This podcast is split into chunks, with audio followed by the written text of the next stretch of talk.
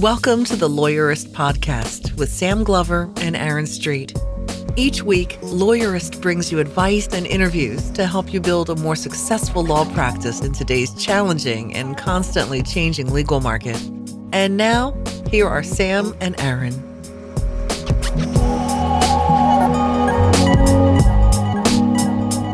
Hi, I'm Sam Glover. And I'm Aaron Street, and this is episode 67 of the Lawyerist Podcast, where we talk with Jared Correia about why you should ditch your smartphone and how. Today's podcast is sponsored by Xero, beautiful legal accounting simplified. If you are already using Clio, connect with Xero to get the best of both worlds. Find out more at xero.com slash Clio. Today's podcast is also sponsored by Smokeball. Turbocharge your small law firm with case management from Smokeball. Watch a two minute demo at smokeball.com today. If you enjoy our show, please visit lawyerist.com slash podcast and click on support the podcast to help us keep new episodes coming every week. So, Sam, you and I have been very busy the last couple of weeks with an exciting project. We're excited Yeah. to announce our first ever conference. With an asterisk. Is it a conference? What are we calling it? Uh, I, you know, it's a little hard to say, but it's along the lines of getting a lot of smart people together in one place. An event? Can we call it an event? I think it's definitely an event. Okay, our first ever event. And at some point, we will settle on the vocabulary. Okay, and we're calling it TBD Law, That's right. in part because we had trouble coming up with a good name, just as we've had trouble figuring out whether it's a conference or not, but in part because this will be the event that defines the future of small firm practice, which is TBD. Right. I mean, so the deal is like we have wanted to do a, a, an event, a conference for a long time, but we just, we really didn't want to just put smart people in front of an audience and have them talk at the audience for a couple of days because there are plenty of conferences out there that do that. So we connected with Matt Homann, who we've known for years, um, who's been a guest on our podcast, and who re- really is he's the kind of person that is just really thought provoking and full of ideas. And now his ideas are mostly about conferences and meetings and how to do them better. And so we are not there are no speakers at our conference. We are getting together a lot of people who are innovative lawyers who are the kind of innovative lawyers that often get invited to speak at other conferences who are just out there doing cool stuff and we don't feel like they need anybody to tell them anything we just need to put them in a room together and have their workshopping and hack sessions and brainstorming and idea exchanges facilitated by Matt and his amazing team of meeting facilitators at Filament. Yes, we're very excited. Yeah, I, I'm pretty pumped if you can't tell. Like this is the kind of thing that people are just going to be. I think I think if you if you are able to come, uh, then you're just going to leave with a, a brain full of ideas, and it's going to be worth many times the price of admission.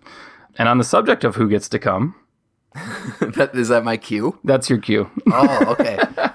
so we've decided in order to make this work best, everyone in the room needs to be there for a reason and needs to be one of the innovators or thought leaders leading small firms towards the future. And therefore, it's an invite only event. But we also recognize that we don't know all of the cool people in the world. And therefore, if you self identify as someone who should be in that room, you can apply for an invitation to the event. And all the details about when and where the conference is, um, which is August 14th in St. Louis, um, can be found at tbdlaw.co, as well as where you can apply for an invitation. and we hope you can make it there. We're trying to keep the uh, admission list down to about 75 people. We'll we'll make room if there are people that we just can't uh, do without. So we hope to see you there, or if not, we hope to show you what we've done to help shape the future of law practice for solo and small firms during and after the conference. Yeah, if you can't come, there will be lots of photos and posts and podcast discussions to follow, no doubt. And now here's my conversation with Jared.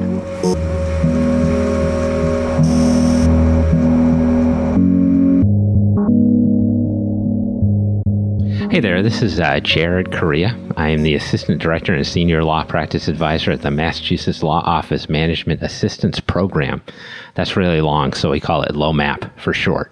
You can find out about us at our website, masslomap.org, M A S S L O M A P.org. And if you can spell my last name, look me up on the internet. I'm everywhere. we'll make sure and throw those links in. Um, now, Jared, you are are you a PMA, a practice management advisor? Yes, technically. So we don't have that in my state, or if we do, we don't call it that. And I that term gets thrown around a ton at tech show every year. Yeah. What what basically are we talking about? What is that job and and what are the, why does the bar have it? Well, I think you call them dire wolves in Minnesota, but I'm not sure. I'm just guessing. Um, so PMA stands for Practice Management Advisor, and so what I do and what the other PMAs do is law practice management consulting. So how do you run a law firm as a business, which you don't learn in law school, obviously. Most of what people talk to me about are technology, uh, marketing, financial management are the big three. And then I get random stuff coming in constantly. Do you do that for the bar association, or are you independent? We're we're independent. We uh, Okay. we are sheltered under the uh, Massachusetts uh, Lawyers Assistance Program, which is called Lawyers Concern for Lawyers. So we get a percentage of bar dues, uh, which comes to us every year, and that's how we fund the program. But the other uh, PMA programs, and there are about thirty six of them. I think at this point, between the states and some of the Canadian provinces, most of those come under the bar associations. We're, we're the rare one that does not. Gotcha. Well, that's cool. Um, so you are also have a um, a quirk. Um, you Uh, I have many quirks, Sam. yeah, but but in particular, um, you have refused to upgrade to the smartphone that essentially everyone else is carrying around now, and you still carry an ancient ass flip phone. My flip phone is the balls. I love it. um, people think I'm a drug dealer. Or they think it's like a burner phone, but it's actually like my real phone. yeah, I have I have a an actual flip phone that flips, and my son delights in calling my mother and then flipping it down to hang up on her. So I can't get rid of it. So we, um, so I've been curious about this for years because you know I'm I've got all all of the things, all the devices, all the gadgets, um, and sometimes I just feel like it's a little too much, and and uh, I miss the simplicity of a phone um, that never rang and only basically picked up and made calls and did text messages awkwardly with T9 Yes. um, texting. But Yes. so I, I kind of dream of going back to those halcyon days. well, that's a dream I'm living, my friend. Well, that's what I wanted to talk to you about today. Is like, how, I mean, how um, y- you are obviously embedded in all kinds of technology, so it's not Yes. like you're doing this because you're a luddite. Uh, unlike Mike Fra, uh, who writes for our site, who just upgraded to a smartphone like a week ago. no, I'm not like that, dude. so, so tell me, I mean, why why do you why are you resisting? Um, I don't know if it's resistance. It's just a lifestyle thing for me. Uh, so let me go back in time a little bit. I actually once Yeah. had a smartphone. I had a BlackBerry, and right. I had a BlackBerry at with one of those like you know the strap on your belt that you would use. Yeah. So I had that because I didn't like how it fit in my pocket. It was too big. And my wife was like, "You look like such a tool with your smartphone on your belt like that." yeah, like, can we stop for a second and just say that if you still put your smartphone on your belt, please stop. yes, yes, I agree. By the way, but this Everyone was like this was like 2007. So No, it was cool back then. It, They Yeah. were like mullets. Yeah, exactly. Yeah, exactly. I shaved my mullet. I, I got rid of my smartphone belt attachment. So that was one of the reasons why I did it because my wife said I looked like a tool. But generally, why I do it is, you know, I, I found the thing was like buzzing all the time, and it became like a natural reflex to like check it. Mm-hmm. And I have a cup. I have little kids, so I go to the playground now with my kids, and like all the parents, like they're on their smartphones constantly. So it's me. I'm like St. Francis at the playground, right? It's like me and 15 kids, and I'm playing with everybody else's kids because they're all on their smartphone. I'm telling stories to the children. I may be playing guitar, um, but I just didn't want to be distracted in like life in general and also at work. I find that at work as well, I, I'm I'm not distracted either. If I'm out at a meeting or if I'm sitting with somebody and talking with them, I'm actually paying attention to them. So th- the reason I did it was to remove like that constant buzzing from my pocket. Uh, but I figured out Mm-hmm. You know, you can just turn off the notifications. yeah, I know, but I'm still going to check. That's the problem. So No, I know what you mean because I'm always reaching into my pocket and checking. And Well, yeah, it's almost worse when there's no buzzing because then you're thinking, hmm, I'm probably getting messages, right? Because I'm amazing and everybody wants to talk to me. so let me pull out my smartphone and see what's going on. It was just terrible. I found myself to be so distracted, I didn't want to do it anymore. And I have a terrible mobile carrier, so I don't really get any reception anyway. So uh, it's, it's I'm basically just carrying around my br- uh, this brick of a phone to appease my wife, so that she can call me. so, in a way, you're sort of this is the this is the Jared Correia version of mindfulness. I guess so. You could call I it mean, that. it, mindfulness seems like it's kind of a remedy for this constant interruption problem that we have. Um, but you've solved it by just removing the constant interruptions. Yeah, exactly. So I, I get, I think it's important to be online, obviously. I'm not going to say that's not the case, but the alternative I've developed is I've got a tablet and Mm-hmm. one of those little internet sticks from Verizon, which actually has good reception. So when I want to get online, I do it on my own time. Like Right. if maybe on a Tuesday afternoon I'm sitting at the Cheesecake Factory by myself having a cheesecake, which only rarely happens. Um, I can Three pull out my- calorie cheesecake. yeah, maybe the whole cheesecake. I don't know. I can pull out my tablet, put in the internet, and I can access stuff on my own time. And I'm not feeling pressured to, to check constantly. And it and while it may be sort of socially acceptable to have your smartphone out at the playground, it's really not socially acceptable to be sitting there on an iPad No. Yes, or exactly. a, or a Surface or whatever you might have. yeah, plus they're kind of heavy, and kids are more likely to destroy them because they're more visible. So, Right. yeah. So I'm protecting myself, really. So, uh, what advice would you give somebody who wanted to go backwards? And and I mean, I'm I've got all of the things, and I've got this phone, and I'm trying to figure out like, could I really get rid of my phone? And if I did, what would that look like? And how would I just how would I do it? I think you could, but I think you just have to have a, an internet ready replacement of some kind, whether that's an iPad or a Surface that you use. Uh, but I, that's what I do. I can access everything I could access on my phone from a larger device I'm not going to carry around in my pocket. That's that's that's been my solution. Step one is um, is accepting the that you don't have to answer everything or find out everything immediately for Yeah. every piece of news or update or message that you might receive. Yes. Well, I'm, I'm sort of a big believer in like perspective in the sense that like, what's really a pressing issue for me? Uh, my child is trapped under a train. That's the pressing issue for me. Um, a, a bar association sending me an email. Not so much a pressing issue for me. Yeah. A client has a question for me. Not so pressing. I can answer the next day if I want to. Yeah. And you know, I tell people like, you send me an email, I'm not going to respond immediately. So I think part of it is like accepting the fact that you don't have to be present at work all the time, and also accepting the fact that p- other people also can wait, and it's not going to be the end of the world. I'm not a heart surgeon, for God's sake.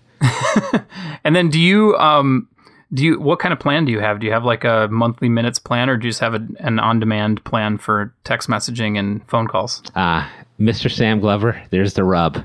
While I do not have a smartphone, my wife does. Oh, So I have like this unlimited plan for data. So it's not That that expensive use. though. Well, actually, believe it or not, my smartphone can get access to the internet. oh right. and That- I've, like I've that. tested it just to just to see, but it's so egregiously slow. It, it forces me not to use it, which is delightful. So I can get onto Yahoo after about 22 minutes. Will you take a picture for me of what Lawyerist looks like on your smartphone yeah, if I can get it. so that I can run it with this with this post? I basically need to be standing on top of a mountain, clinging to a cell phone tower to make that Right. happen. But for you, I'll do it. Awesome. Lawyerist, from your new um, flip phone app. I'm waiting for it to come out. So, so here's the thing that I always come down to, though, whenever I start thinking through this, is it's my camera now, and I have kids too, and I'm constantly taking photos and videos of them, and it's I have an iPhone six, and I'm you know I'll upgrade this next time around to whatever the seven looks like, but like that's become my camera, and it's become my wife and I are constantly sending pictures back and forth. We're constantly sending videos, and we don't bother with another camera because the quality's good enough that we have that this works and so I, that's what i kind of always come back to is i actually like snapping photos of my kids and my day-to-day life Yeah. i'm not like an obsessive instagram my food or coffee type of person Well, thank Um, God so for I- that. yeah so like i don't feel like i'm an obsessive photographer such that i'm missing out on life but i love being able to take pictures of things Yeah, I mean, so let me uh, backtrack again to my wife's smartphone. She takes the pictures, she posts the pictures to Facebook, and so this is this is just part of my personality. You know, I don't take pictures of my kids, and I don't put them on social media because they're young, and I don't. I, I want them to make choices about what goes online. You know, my wife, however, will take pictures of children and put them on the social media. Gotcha. And I, and I, I know I sound like I'm 78 years old when I'm like, put it on the social media, but these are things I say. Um, No, my, my wife and I uh, have agreed not to put our kids' pictures up on Facebook or anywhere as well. We we have a private Flickr group that Yeah. we share with friends and family, and that's it. You can't see our photos otherwise. Yeah, my wife does Facebook, but it's like locked down pretty severely. Mm-hmm. So I tell people that I know well, like if you want to see pictures of the kids, like friend Jessica, because I'm not going to post them. Um, if I didn't, if my if my wife wasn't around, I wouldn't have kids. So obviously this wouldn't be an issue. um, but I just I just let her do all that stuff, Frank. But So that's if your like spouse is a luddite, you can't do this. well, I think that's I think that's a big issue for a lot of people, or would be a big issue for a lot of people. But I'll tell you, like I've ne- I used to be a big picture taker, right? Like when we would go on vacation, I would take like thousands of pictures. There's a family story in my family that one time they took us to the Museum of Natural History in Manhattan, and I we got a video camera for the first time. This was like a big thing in like 1988, and I took like a three hour long video of our trip through the Museum of Natural History because my dad was not there because he like sprained an ankle or something. Mm-hmm. And people are like, "This is the most horrendous thing we've ever seen. We'd like to burn it and never watch it again." but ever since then, I've like stopped taking pictures and video because you know, back to the mindfulness thing. Although I don't necessarily call it that, I want to be present. You know, when we go on vacation, I want to be doing things with my kids and not taking pictures of other people doing things with my kids or them doing things. I want to be part of it. So I'm not I'm not a big picture taker anymore. I stopped doing that. You know, there's a th- there's a thing that I've noticed when when you go to Europe or whatever, and you're in museums. Um, there's a parade of people going from one picture to the next, and they're taking pictures of pictures, yeah. and you feel like like I mean, there are a billion art books that you could buy with all of those pictures in them better than you're taking them right now. Are you ever really going to stop and look at these again? Mm-hmm. And you're just getting in the way of people who actually just want to stand there and enjoy the art. So I get what you're saying. yeah, th- that's I'm picking up deal, what you're putting down. Yeah, exactly. I want to be present in like everything I do. And the way I do that is I sort of avoid technology. I mean, I know people think it was it's like a crisis of humanity that if you're stuck on the side of the road, you can't reach somebody. but I'm fine with that. I remember those days. So we're going to take two minutes for our sponsors, and when we come back, I want to talk about some of the other technology that you do use to stay connected and get work done. Billable hours are the lifeblood of a successful law practice. Problem is, you still have to bill those hours.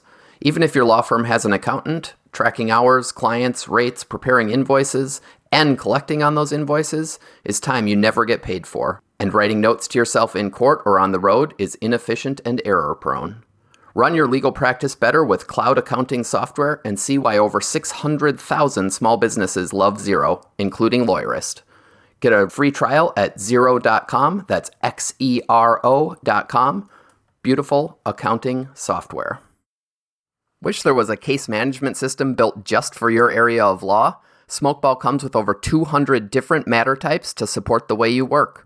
Turn case details into documents with automated templates, convert and email PDFs with just a click, and stay on top of every detail and task with workflow tools. Check out Smokeball for your small law firm and never miss a detail again. Watch a two-minute demo at smokeball.com slash lawyerist today. And now we're back. Um, so you said you use a tablet. What tablet do you use? I got a Microsoft Surface. Um, it was one of the original ones. Um, I will tell you candidly that I don't love it. Um, I, I also have my Surface is probably about two years old. I have an iPad that I think is nine years old, and I like the iPad better, frankly. You you can join Greg Luce's artisanal uh, iPad user group. He was going to start a user group for people who owned the original iPad and refused to upgrade. That's me. I need to do Um, that. yeah, yeah, totally. Um, so my wife just got a Surface too. Uh, the brand the brand new Surface Pro four or whatever. Yeah. Um, and you know it's interesting. I had kind of thought this is what Microsoft says Windows ought to be. Hmm. Um, although every other release, Windows is wrong about what Windows ought to be. Um, and you and- think they would know, right? well, you would, and and so the Surface is. Uh, it was. I thought it should probably be the ideal Windows device, and my wife is definitely not loving it. She's she's Yeah. perfectly satisfied with it, but she's not loving it. Um, it's definitely too big to be um, a comfortable sit and read device. It's awkward to put on your lap, uh, but it does have a beautiful screen. It's very light and portable. Yeah, I don't know. I so now I'm kind of up in the air on whether or not I think the Surface is the be all and end all of Windows tablets. Yeah, I don't love it. It doesn't suit my purposes very, very well for a number of things. Um, I had a lot of trouble when I started using it because the screen was so sensitive. Like I would just brush it and then I'd be in another application, and that was difficult. Or if I if I moused over too far, um, when I was typing something, all of a sudden I was out of Microsoft Word. I have I've had a lot of issues with that. Um, the other thing I don't like about it is I do a lot of presentations, and if I take my iPad, I can like go out. Uh, carry my iPad with me and still talk to people and get get involved with the crowd. The tablet is just it's just a little bit too heavy for that. It hurts after a while to carry it around. So it's yeah, it's cl- it's clunky. If I'm going to get like a tablet, I want to be able to walk around with it. That's what I want it for. You know, I'm I'm currently a Mac user, uh, and I say currently because I tend to skip around. You know, I, I I hated Windows Vista, so I started using Ubuntu Linux. I loved Windows 7, so I came back to Windows. I hated Windows 8, so I bought a Mac. Like I, t- I tend not to stick to anything for more than four or five years, but Yeah. um, but I have to say this is the this is you know I'm in I've been using Macs for three or four years now, and um, the one thing that that really makes me not want to leave Mac is that text is so much prettier on a Mac. Yeah. I don't know Yeah. what it is, but when even with the Surface, even when Microsoft has control over the entire thing, they cannot get typography right. oh, I know you're a big typography guy, aren't you? Well, but but also just like looking at the screen, um, you know, it's always fuzzier and imprecise on Windows, even with Yeah. an amazingly detailed screen like the Surface. Yeah. And, and as lawyers, we do sit and write and stare at words all day.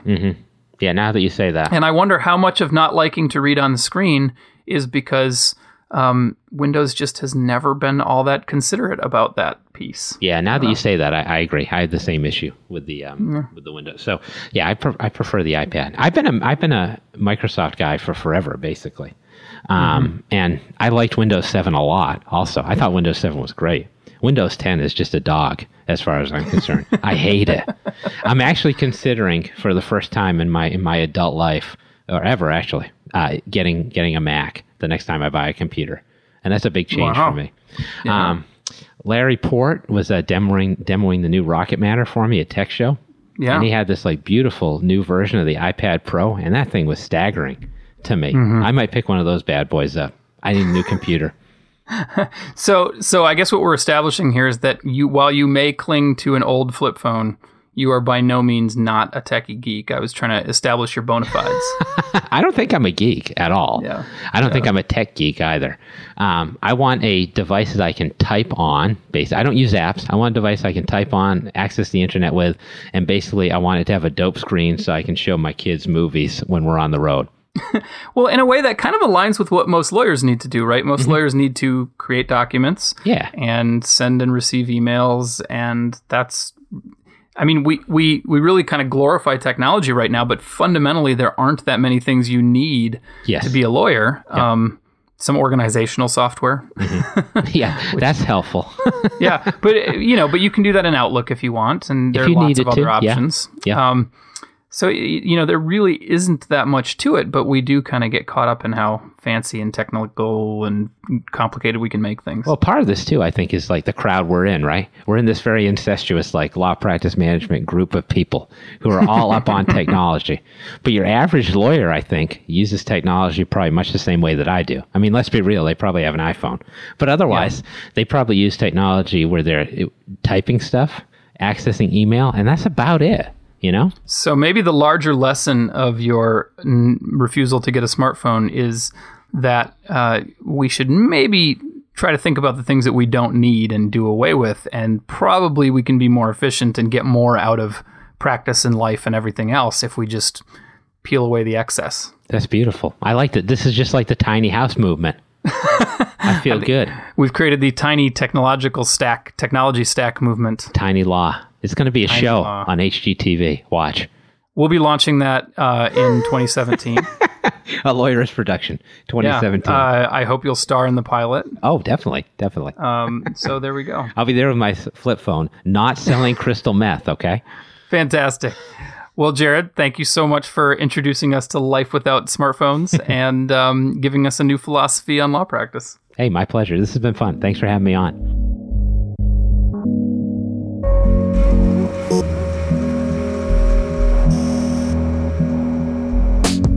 To make sure you catch next week's episode of the Lawyerist Podcast, subscribe to the Lawyerist Podcast in iTunes or in your favorite podcast app. You can listen to it at lawyerist.com slash podcast. You can also subscribe to the Lawyerist Insider, our weekly newsletter. Just go to lawyerist.com and look down the sidebar or click on newsletter up at the top. We'll remind you where to find the podcast whenever we release a new episode. Thanks for listening.